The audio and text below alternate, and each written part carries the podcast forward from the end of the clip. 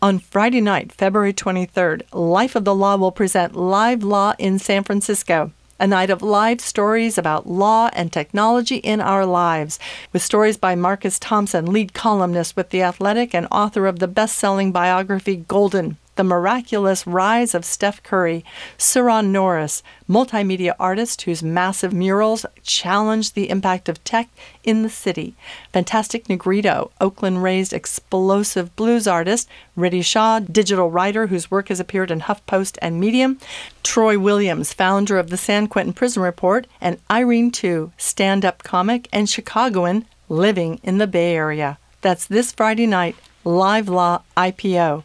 You can find tickets on our website, lifeofthelaw.org. Mr. Chief Justice, the pleas of the court. It's not a clear dichotomy between victims and perpetrators, right? Like when you have conflicts where children are conscripted and are used as combatants from age 12, 13, as we had younger than that, even in northern Uganda, it's very hard to not take into consideration the fact that they were also victims at the same time. This is Life of the Law. I'm Nancy Mullane. Today we're in studio with our team Osagie Obasogie, professor at the UC Berkeley School of Public Health, and Tony Gannon, our senior producer of the series. And two guests, Annie Bunting, co-producer of the series and professor at York University in Toronto, and Kim Seelinger, Director of the Sexual Violence Program at the UC Berkeley Human Rights Center. She oversees the center's research, teaching, and writing on sexual violence during armed conflict and forced migration. I'd like to start this morning by asking Tony Gannon, who, you know, like me, was introduced to the conflict in Uganda by Annie Bunting, to tell us a little bit about what did we approach in this series? To me, the power of this series revolves around the question of what justice looks like to a segment of a population that has experienced trauma on a level that many Americans will just never experience. Um, the question of the relevance, I think, in some ways, and the efficacy of the International Criminal Court. That was always, for me, what was compelling about doing this series. Hmm. And Annie, um, you introduced this series to us uh, a year and a half ago at, um, you know, the Life of the Law is funded by the Law and Society Association. And when we go to the Law and Society Association annual conferences, we have pitch sessions, which is a really interesting experience where scholars come and tell Life of the Law some of the work they're doing as possible stories. You came to that pitch session um, and said you should do a story about what's happening in Uganda and what has happened. And can you can you go back to that day? Why did you why did you approach us that day at the LSA conference? It's interesting because we've been through so much together uh, on this journey as we've co produced the series. It's interesting to look back now, probably for me, two years, even before I pitched um, the idea or what I thought might have been an idea for a series to you and Tony at the Law and Society Association pitch session. But when I think back to that time, I was really interested in both bringing some of the experiences of victim survivors to bringing those experiences to a broader audience, obviously, to try and have some profile for the amazing work that our researcher collaborators are doing on the ground in a number of countries. And then also, I think when I look back at it, the the controversies around the International Criminal Court were the hook to try and interest a broader audience in thinking about what justice looks like, as Tony said, for survivors of conflict violence. And you know, you know, when you came to me that day. Uh, and gave me your business card from York University. and I came back to San Francisco and put it on my desk. And it took months before we actually began building this series you know, at the time, I remember thinking, oh, right, you know, there are children being abducted in other countries, and it's really awful. And wow, I wish I knew more about it, but I don't. Um, and it's probably too big a story for us to tell. Um, and now that it's a year and a half later, and as you said, we have been through so much together. I mean, really, it's been an extraordinary journey, um, starting with an initial conversation. And then when we met up in Mexico City with Tony and we began building out a structure for this series at a half hour meeting that turned into a three hour meeting.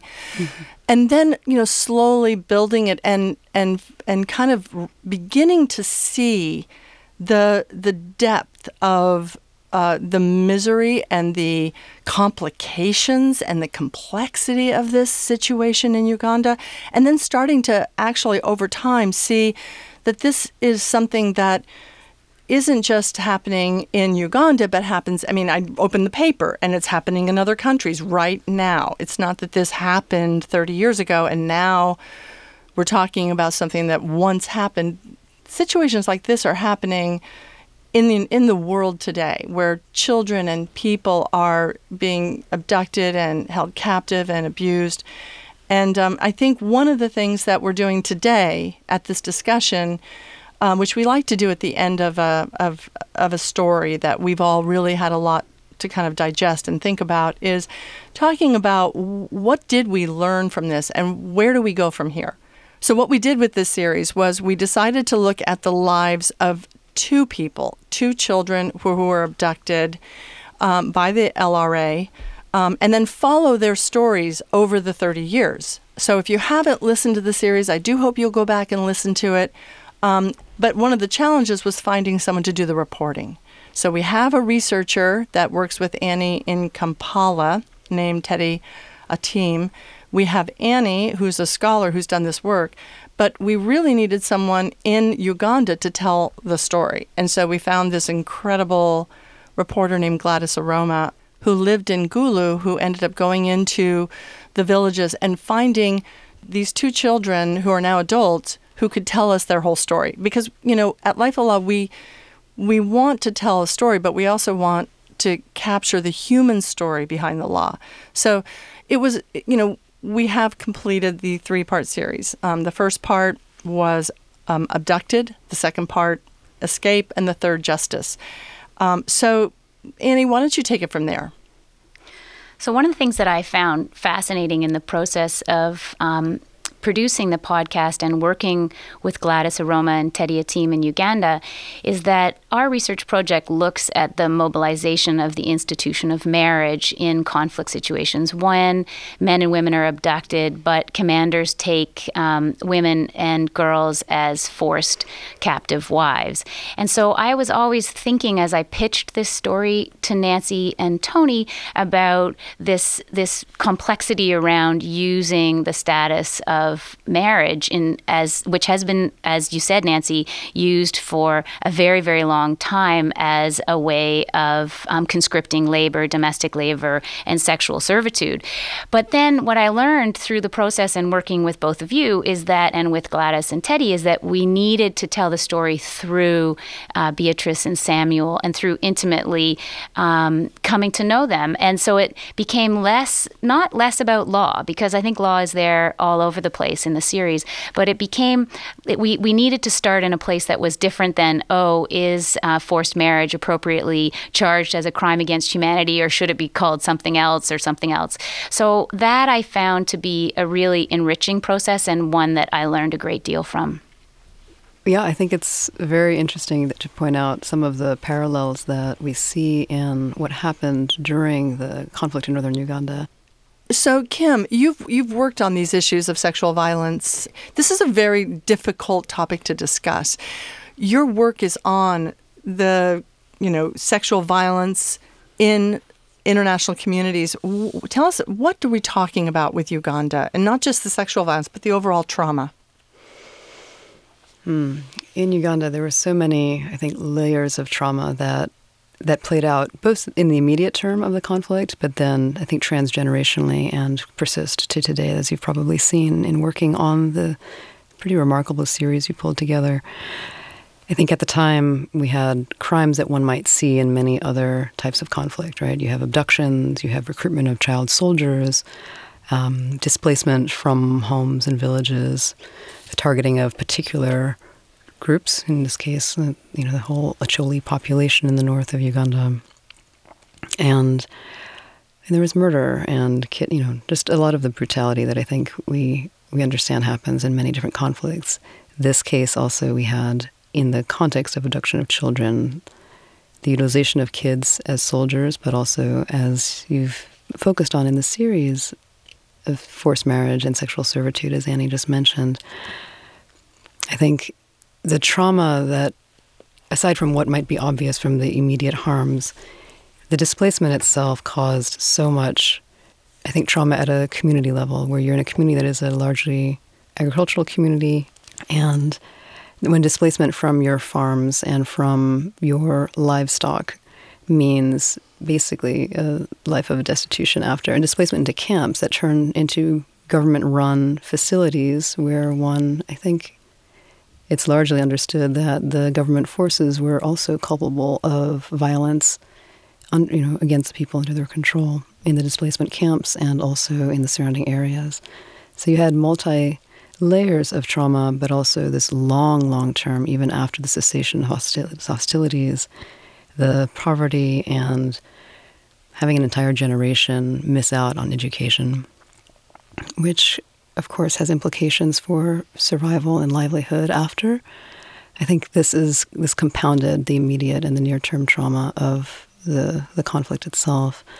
Um, and then if you think about, and I know this came out also in, in the series, when you are in a society where community ties are so important, and you have rape as a form of violence that happened in the conflict that produced children and those children, typically in Acholi culture, you would derive your name from your father's family, right? And your rights to inherit land or your right to really participate as a full member of society comes from your family identity. And when you have children who are born through the rape of strangers, you have this subpopulation that is dislocated legally and socially from the community in which they are situated and that can that has implications I think that are hard for us to imagine here in the states. Honestly, there are very gendered aspects also of the conflict that I know that you know came out in your series also.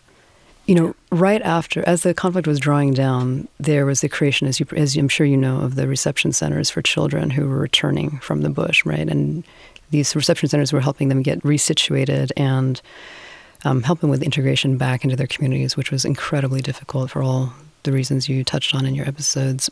One of the challenges for girls who were returning from the bush, the ones who had become impregnated and had children as a result, they were not able to integrate into the education system as they came back, partly because if you're pregnant, you're not welcomed into the school system, but for them also, they were rejected and severely ostracized. So there's an incredible Acholi woman named Alice Achan who, when she was working in the reception center, she she told my colleague who was there at the time that her dream was to start a school for girls that they could go learn their reading and writing after return, learn maybe some vocational skills, and actually have a chance of building lives for themselves, even if their community wouldn't support them in doing so. And so she started this academy with help from the MacArthur Foundation. And it's pretty incredible. Those girls have been returned. They they have childcare for their kids. They've graduated, many have scholarships to go on to higher education. And now, as the population of girls who returned from abduction with children has drawn down over time because of the, the passage of time, obviously, the school still stands and it's working with girls who become pregnant as teenagers who are, um, I think, coming out of the conflict with these babies, but also are similarly rejected by the local school systems and communities. So they are able to go to this school for their education. Um, so I think I think the violence that was visited upon boys in the conflict is very, very real, and many were subjected to forms of gendered harm and sexualized torture sometimes, and being forced to commit atrocities that. I think impacted them very deeply also. But they weren't bearing children, which is a very specific consequence of a very specific type of violence that was rampant in this conflict now that we've finished the series, one of the questions that I have, and I think the people of Uganda maybe that we share, is what what does justice look like? I mean, it's very it's hard to even imagine what it's like to live in a country where there's so much personal and internal and national trauma. But I want to talk a little bit about uh, the International Criminal Court because you know the I found it really interesting about the ICC that you know Uganda is a signatory and the United States is not.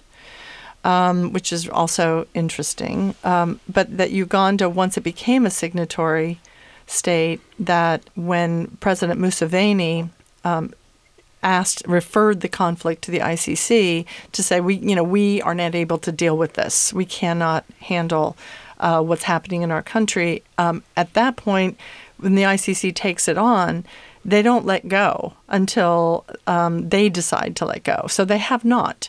And at this point, it's been you know decades since the ICC really began their investigation, and they initiated they initiated indictments against some of the commanders. Only five, I believe, of the commanders out of approximately something like a hundred. Um, so where do we stand now that you know one of the men who was you know charged indicted and is now at the ICC I mean is it enough that the ICC step in and uh, file indictments and hold a hearing. Uh, is where what does that mean at this point? you know, one of the things that you hear a lot in northern Uganda is um, is controversy about the International Criminal Court, and there's certainly not one opinion for all of the region or all of the country about the ICC. You'll have some people who really, like in other parts of the world, look at the ICC as a lot of resources being expended uh, on very few um, indictments and very few trials. So we, we saw that um, with all sorts of previous trials, and, and the same is true with Dominic Ongwen currently on trial in The Hague. And when I first pitched the story to Nancy, the image, one of the images that we found most powerful was the image of Ongwen in The Hague in a blue suit in a, in, and being fed three meals and so on, and um, some of his uh, former wives and others who had been subjected to violence and brutality, as Kim said, in communities in northern Uganda, thinking, here we are toiling away, uh, trying to put our kids through school, trying to pay those school fees, and yet he is there in Europe, in some ways, sitting tight and comfortable. Uh, and on the other hand, there are definitely calls for accountability and that, you know, those who were most responsible in the highest level of command in the LRA should be held responsible. But picking up an- another thing you said, there are those who also look at the violence committed by the Ugandan government and military over the years, including the mass displacement of, you know, almost 1.5 million people, and the ways in which the camps were used, in fact, as other sites of violence and neglect. And they think, you know, where where are the indictments? Where's the responsibility? Where's the accountability for the Ugandan government? So all of those um, controversies play out in the discussions about the ICC criminal accountability and responsibility in, in Uganda. But I think the broader question that you're asking, Nancy, about what justice looks like includes those things. It includes accountability, includes uh, reparations for victims, it includes holding those who are most responsible accountable, but it also has to do with those things at the very local level, at the very personal level of how to have reparations between families and kin, uh, how to send kids to school, how to attach them to the father's family in order to have access to land, how to repair and, and go forward in terms of social repair for a community that's had such trauma for such a long time. So, all of those things I think are part of the package of what justice looks like. Uh, but now I think that you know, when after there's only one person on trial of the LRA commanders in The Hague, it seems to be out of proportion to the scale of violence and the years of displacement and trauma that has been experienced in northern Uganda. Thanks, Annie. And maybe to follow up, I had two thoughts listening to you. One is about the ICC and this idea of complementarity. What is, what is complementarity? Complementarity is this principle, and it's part of the uh, International Criminal Court mandate that it is only supposed to take jurisdiction over cases where it's it's supposed to be secondary as a as a mechanism. It is supposed to defer to a national system, assuming that there is a meaningful prosecutorial mechanism and judicial mechanism to try a case at the national level. And so, if there is, if such a mechanism does exist and it can provide meaningful prosecution of a case, the ICC is supposed to step back and doesn't have jurisdiction over that particular defendant for those particular acts. In this case, it was determined that they do have jurisdiction because there was not um, a meaningful chance of a judicial process at the Ugandan level. For the five that you mentioned were indicted, um, I think what's really interesting, my first thought here is that it's incredibly limited. This is a huge, I think, often heard critique of the ICC that it just does not, for the budget and the time it has, um, it hasn't really made enough progress on the situations it's it's looking at. That, if we put that aside for a second, what's very interesting at in Uganda is that the national court, the national judicial system, has actually developed a mechanism for trying international crimes now. It's called, well, now it's called the International Crimes Division of the High Court. And it was established initially as the War Crimes Division in 2008 following the Juba peace talks that would attempt to bring the LRA commanders to the table to negotiate a peace settlement. Um, part of that, the peace talks was saying, okay, we, in order to move forward and part of our transition into a peaceful situation in Uganda, we need certain things, including a domestic accountability mechanism. And so this chamber was set up within the High Court of Uganda.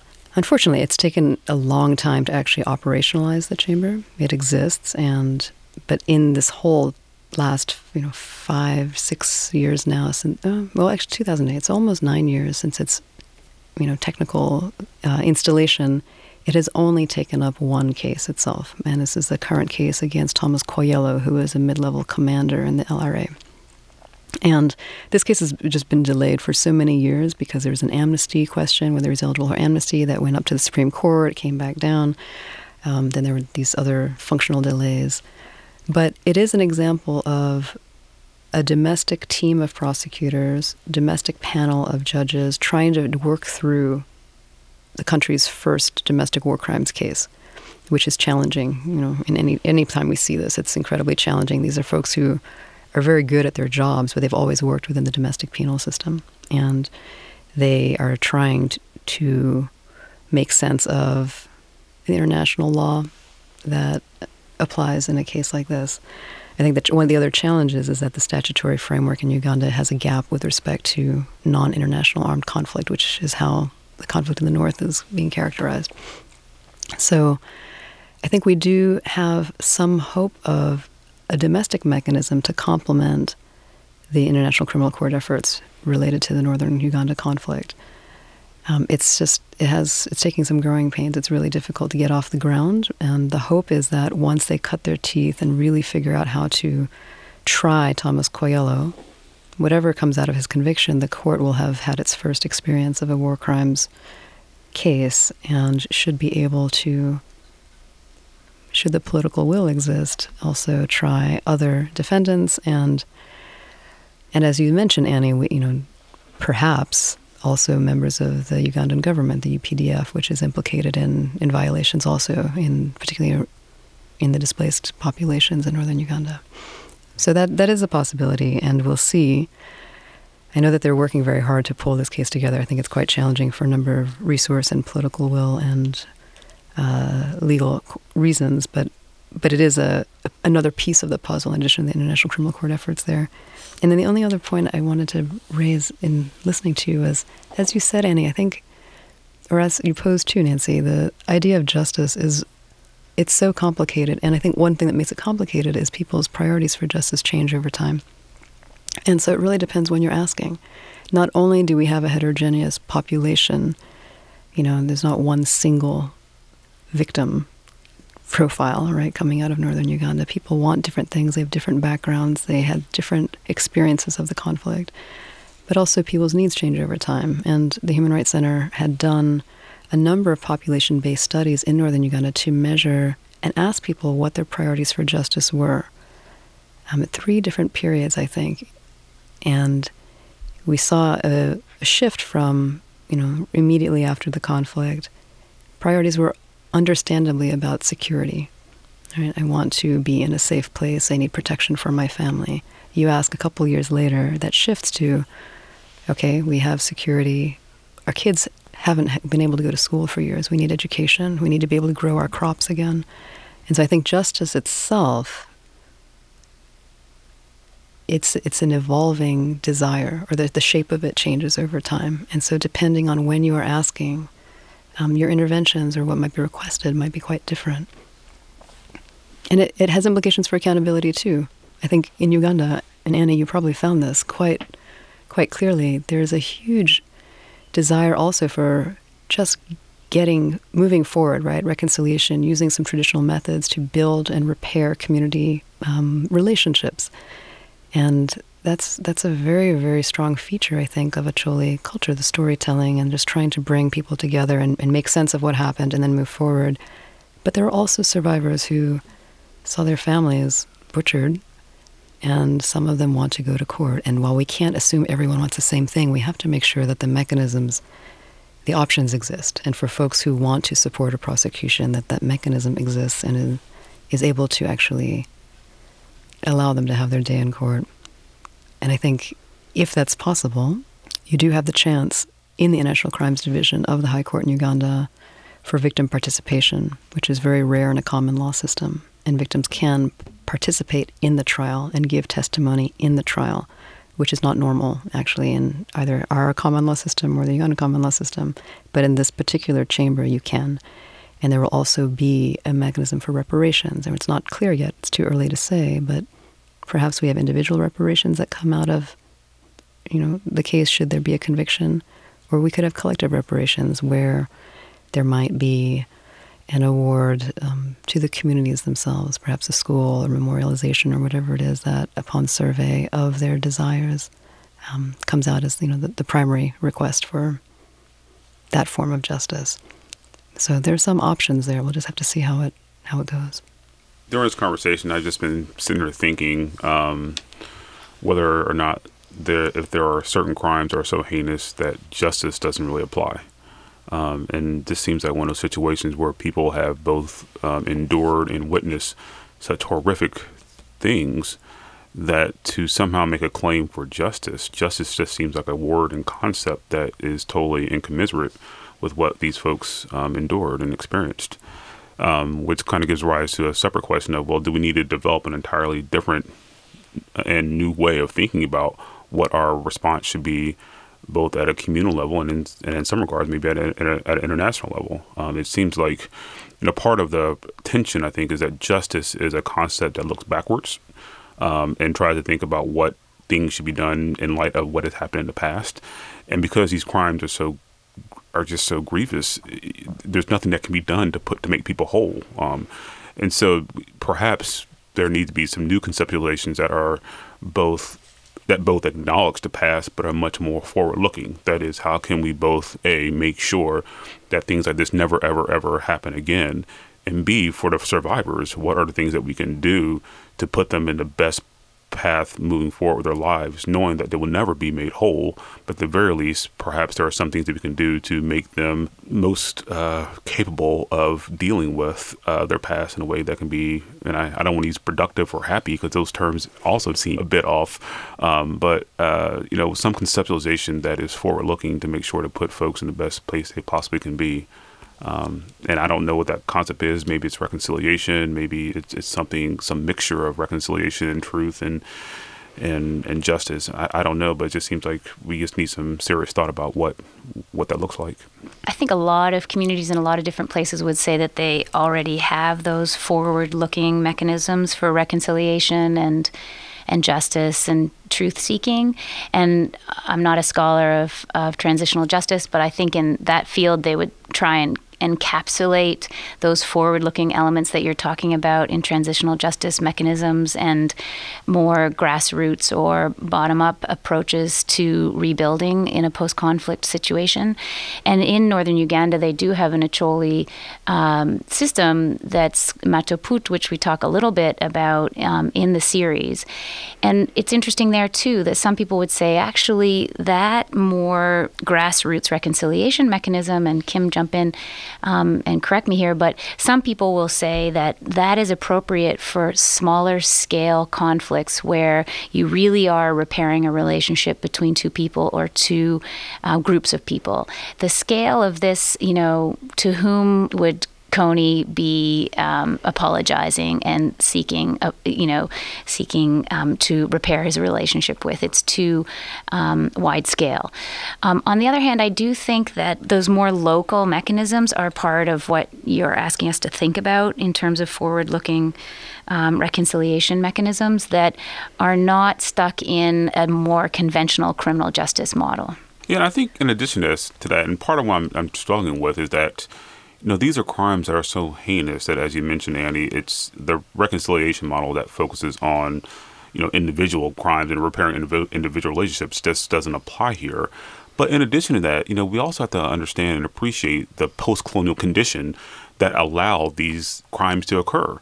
And that is a situation that implicates many more people outside of Uganda. And it's a situation that we all have to, in a sense, appreciate kind of the global transnational activities that allow such heinous crimes to be perpetrated upon these victims.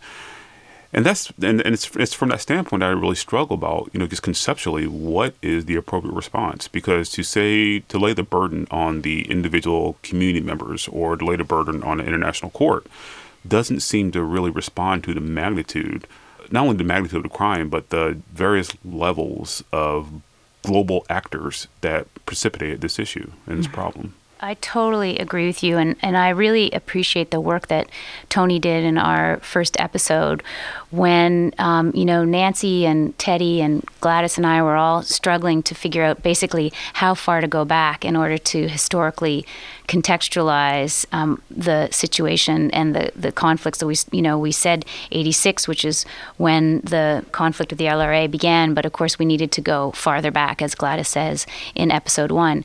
But, you know, um, Tony was able to, to bring that to life through the, through the archival footage, and we really heard that. But I think it also invited us um, as researchers and people who care about these issues and listeners to think about everyone's responsibility in the ongoing post colonial mm-hmm. violence that is taking place in Uganda and in the region. And, you know, that's related to resource extraction, that's related to, you know, the fact that the, as Nancy started off on the top, I mean, the United States is not a member state to the International Criminal Court, and yet Uganda is. So there's all sorts of politics and political economic questions that do need to stay on the table.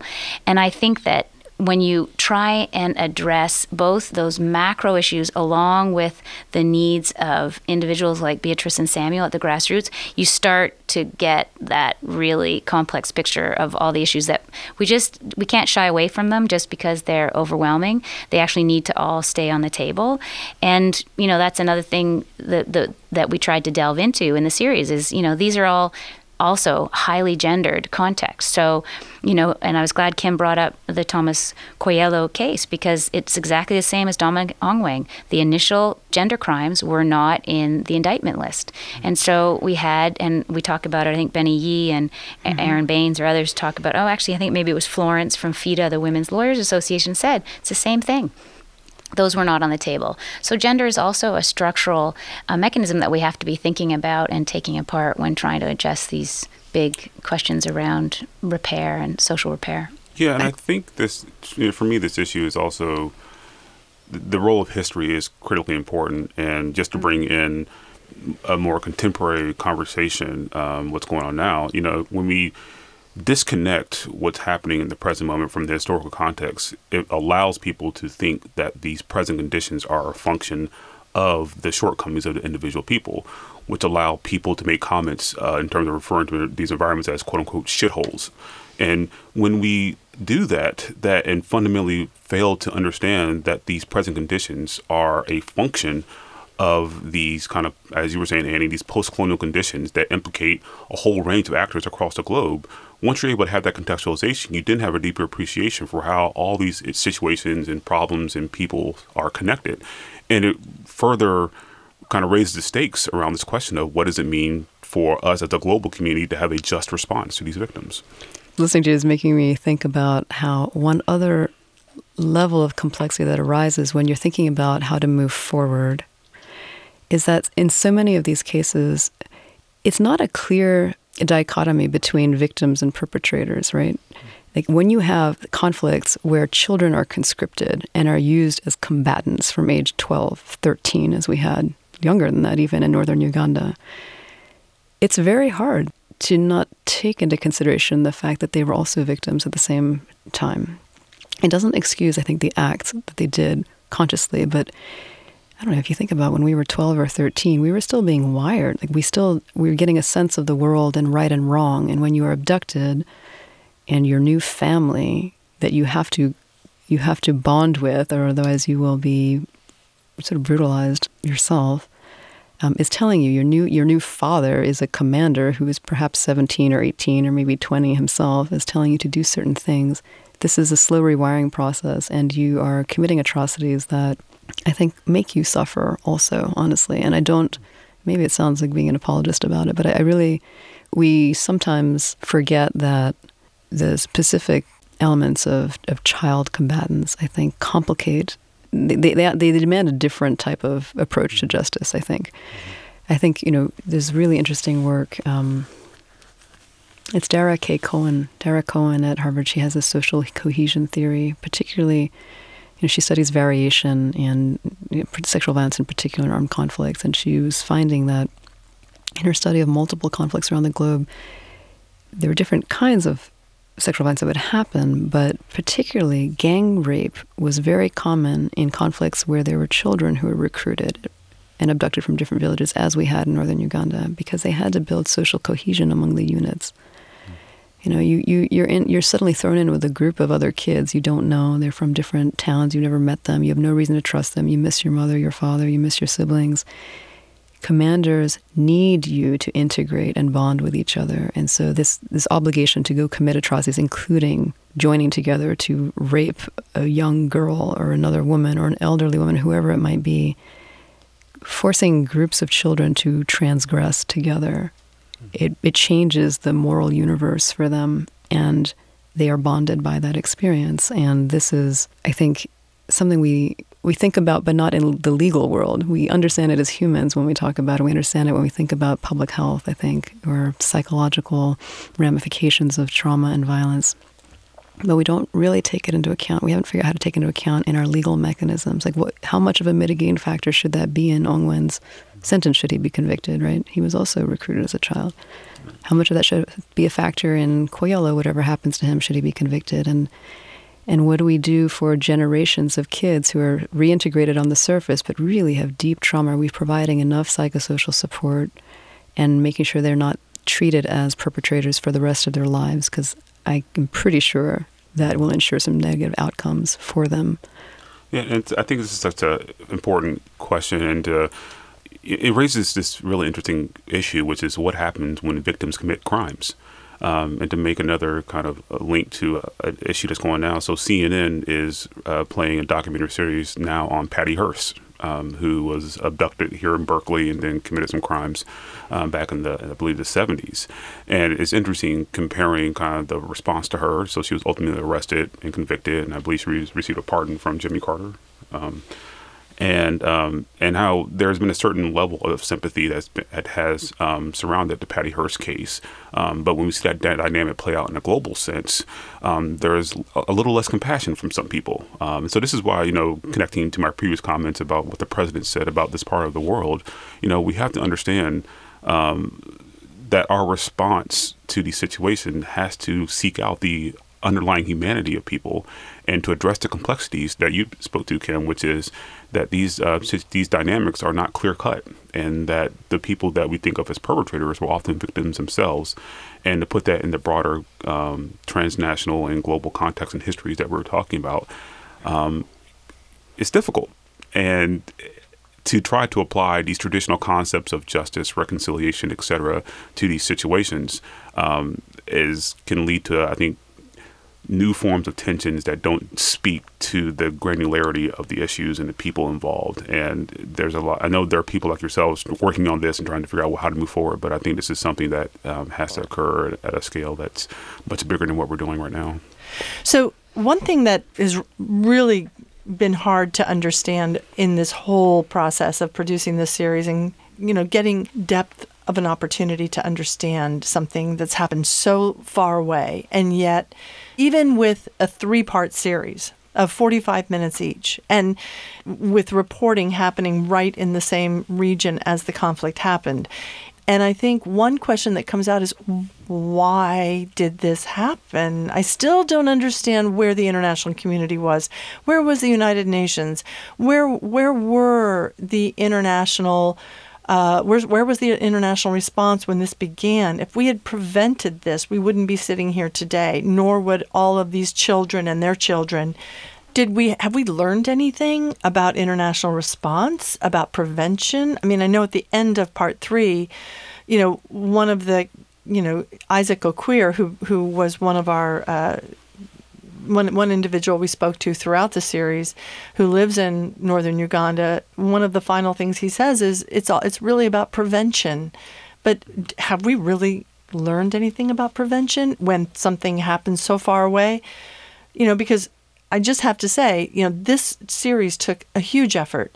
And I think anyone who hears it is going to get some of the complexity of the post colonial impact of what happens to a country when it has gone through this kind of history. And so do we do we really know that we would prevent something today if it happened again? So I think this is a fascinating question in part because if you look historically in terms of like the global response after World War II, was the emergence of this modern notion of international human rights. So that was in part a response to understanding that these global atrocities happened. Too many people stood by and watched and didn't do anything. And the idea was moving forward, the international community would leverage its powers and resources to make sure things like this didn't happen again. And so you fast forward to this contemporary moment where we're talking about what's happening in Uganda, and you think about, well, what's been the global response? And it's been the complete opposite. You think of things like Brexit. You think of the election of Donald Trump and his, which basically was an election based upon xenophobia and isolation from global commitments. You think about other uh, strains with the EU in terms of these kind of European trends towards isolationism. So this is to say that, you know, to answer your question, Nancy, we're in trouble, right? So if, if the global trajectory is towards isolationism and growing xenophobia and, and lack of care for our global um, neighbors, then that seems to be a recipe for allowing such atrocities like this to continue to move forward without some type of strong international body to take some responsibility and to engage. It seems like it makes it easy for people in America to say, oh, they're different. That's a different kind of situation because it's in Africa. And then along comes. Including the Don- President of the United exact, States. It's actually using kind of language that is just creating this othering this that they're they're the other so whatever mm-hmm. happens mm. that's what happens over there um, and i think we're kind of at a time when i think christiane amanpour was just interviewed for the new york times magazine and at the end she said she's not really worried about the the local journalism. She's worried about the impact of you know journalists who drop in and leave and you know there's this kind of drop in journalism where people don't spend uh, journalism organizations institutions are no longer going and doing deep investigative reporting or uh, more accurate you know more in-depth reporting from from places around the world so there's this lack of understanding lack of knowledge, and that creates the opportunity for someone to come along, like Donald Trump, and say what he says about countries that he has no relationship to, that he does not understand, I assume. Um, and so I think that it's the most important time that I think journalism does this kind of work. Um, it's essential that we maintain a, a vigilance to and a commitment to doing this kind of complexity reporting. Like you you don't just tell a story, you you dive in, you you you bring it to the human level so that we all understand, oh, we would we should have done something mm-hmm. um, instead of just turning our back and calling it a name. But I think you know the the same can be said about human rights activism and human rights scholarship. That um, while there was a discourse about prevention and global citizenship and accountability, after World War II and in the building of those institutions, there also was a tendency to do drop in human rights reporting. Mm-hmm. And that model has been uh, seriously critiqued. Uh, but nonetheless, it was, it was something that led to a particular dynamic, even within human rights reporting, as I say, of othering and insensitive reporting that didn't have the deep dive into the historical context and the post colonial reality of many of the conflicts. So I think that exactly what you say about journalism could also be turned and looking at ourselves as researchers and human rights activists and reporters. So we also need, I think that we're also at this crucial moment where there's enough, you know, great people doing research um, in Uganda, in Sierra Leone, in Rwanda, and elsewhere that we can work in collaboration, and that they that with an appreciation of local cultural and historical context, that doesn't necessarily risk, although there's still always the risk of um, insensitive or stereotypical or re-victimization in our work, because I think that as Osagie said, you know, there's there's been this development of a whole set of human rights institutions, but there's also now, just like um, a backlash against the International Criminal Court, there's also been serious critique of the ways in which human rights activism didn't actually substantially challenge or substantively challenge the power and hierarchies between the global north and the global south. In fact, much of uh, the scholarship there has shown that human rights actually re entrenched many of those those um, hierarchies and power dynamics. So if we can start ch- chipping away at those in our work, we may be making it some way along the road to prevention and more meaningful collaborative work. But until we do that, until we are open, as you and Tony and hopefully the series was, open to that critique, then we, we risk reproducing the, those very same dynamics. Is there anyone who had last thoughts? I want to give everyone an opportunity to make a quick last thought. Kim? As much as I work in Uganda and have been there for years and years, it was so wonderful to listen to your series and have just a different perspective or a different set of voices come to light and teach me some things that I hadn't really known or hadn't thought about in a long time. So thank you. Thank you for coming this morning, Kim Seelinger. And Tony? Um, to me, the most striking aspect of the story is the circumstances of living within a society that has to grapple with a segment of their population that is coming back to live. And to me, the thing that stuck out was this word stigmatization. Beatrice kept on referring to it, and to me, caused such a massive overload of lack of understanding. I really appreciate being able to have tried to grapple with this subject. And Osagie? Yeah, I just want to say thanks to you, know, you, Nancy, Tony, and Annie for putting this story together and bringing it to my attention and to the attention of our listeners. I just want to also say, you know, a big thanks to everyone on the team and Gladys and Teddy, of course. And just like today, if we were trying to link them in, it would be nighttime in Uganda. So they were giving up their Tuesday and Friday nights in order to do the work that took hours and hours on the script and then on the editing of the sound. And it was just incredible. So I, I just wanted to to reinforce what others have said and um, and say thanks to, to Tony and to Nancy. And uh, from my perspective, as you've heard, it was an honor, and it has been an honor to work with this team. And we'd love to hear from you. Tell us what you think about Uganda, the series, or if you have a question about the law or a news story you want us to sort out, send an email to connect at lifeofthelaw.org and be sure to include your contact information so we can follow up. Thanks to our in studio team, Osagie Obasogie, professor at the UC Berkeley School of Public Health and a member of Life of the Law's Advisory Board, Tony Gannon, filmmaker and our senior producer and to our guests, Annie Bunting, co producer of the series on Uganda and professor at York University in Toronto, and Kim Seelinger, director of the Sexual Violence Program at the UC Berkeley Human Rights Center. Kim oversees the center's research, teaching, and writing on sexual violence during armed conflict and forced migration. Her current work focuses on accountability for wartime sexual violence, protection in humanitarian settings, and the prosecution of international crimes in national courts. You can find links to Osagie Obasogie, Annie Bunting, and Kim Seelinger's work on our website, lifeofthelaw.org. Tony Gannon will senior produce this episode, and Rachel Kane will post produce this episode. Howard Gelman is our engineer here at KQED. Joe Lenartine at WQCS in Florida was our engineer with Annie Bunting. We also want to take a minute to thank listeners who have made donations to support Life of the Law and especially this series on Uganda. I hope you join them in making a donation to Life of the Law today. We're a nonprofit project of the Tides Center, and we're part of the Panoply network of podcasts from Slate. You can also find Life of the Law on PRX, Public Radio Exchange. I'm Nancy Mullane. Thanks for listening.